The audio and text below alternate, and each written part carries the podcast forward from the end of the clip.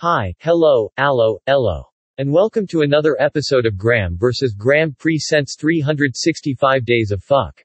The podcast where Graeme simply says fuck. Or a variation of fuck. Nothing more, nothing less, just fuck. Enjoy. Day 208. Fuck. For this week's what? The fuck moment. Graeme was going to Instapot salmon. He had too much water, Dijon mustard, and soy sauce in a bowl, and when pouring it, it splashed all over, and onto his shirt. First Graeme slow blinked, then he said what? The fuck? Graeme?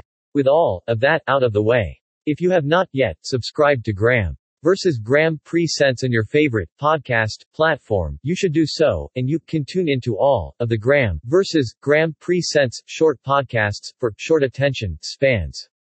Shows include 365 Days of Fuck, The Weekly Shit, and Monday Monkey Poop. Goodbye.